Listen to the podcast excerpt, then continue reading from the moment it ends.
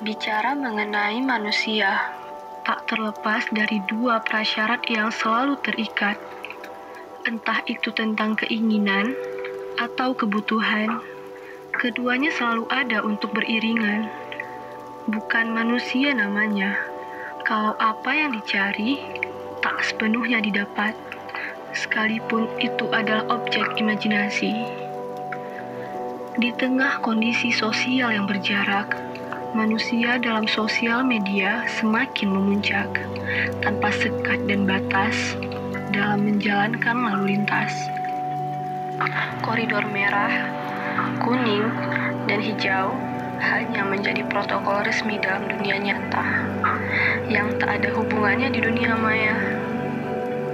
Sebagian dari mereka lebih akrab dengan sensasi.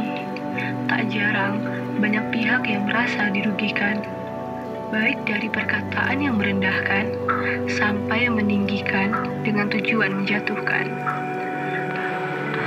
Kali ini, mereka berujar tanpa pernah berpikir, membaca tanpa melihat sepenuhnya, dan menyalahkan dengan tak tahu apa yang dipermasalahkan. Iya, kita memang dikurung dalam tiap-tiap rumah, tapi pemikiran kita menjadi liar dalam menaurkan masalah pasrah tak tentu parah, melampiaskan putus asa yang mulai menyerah.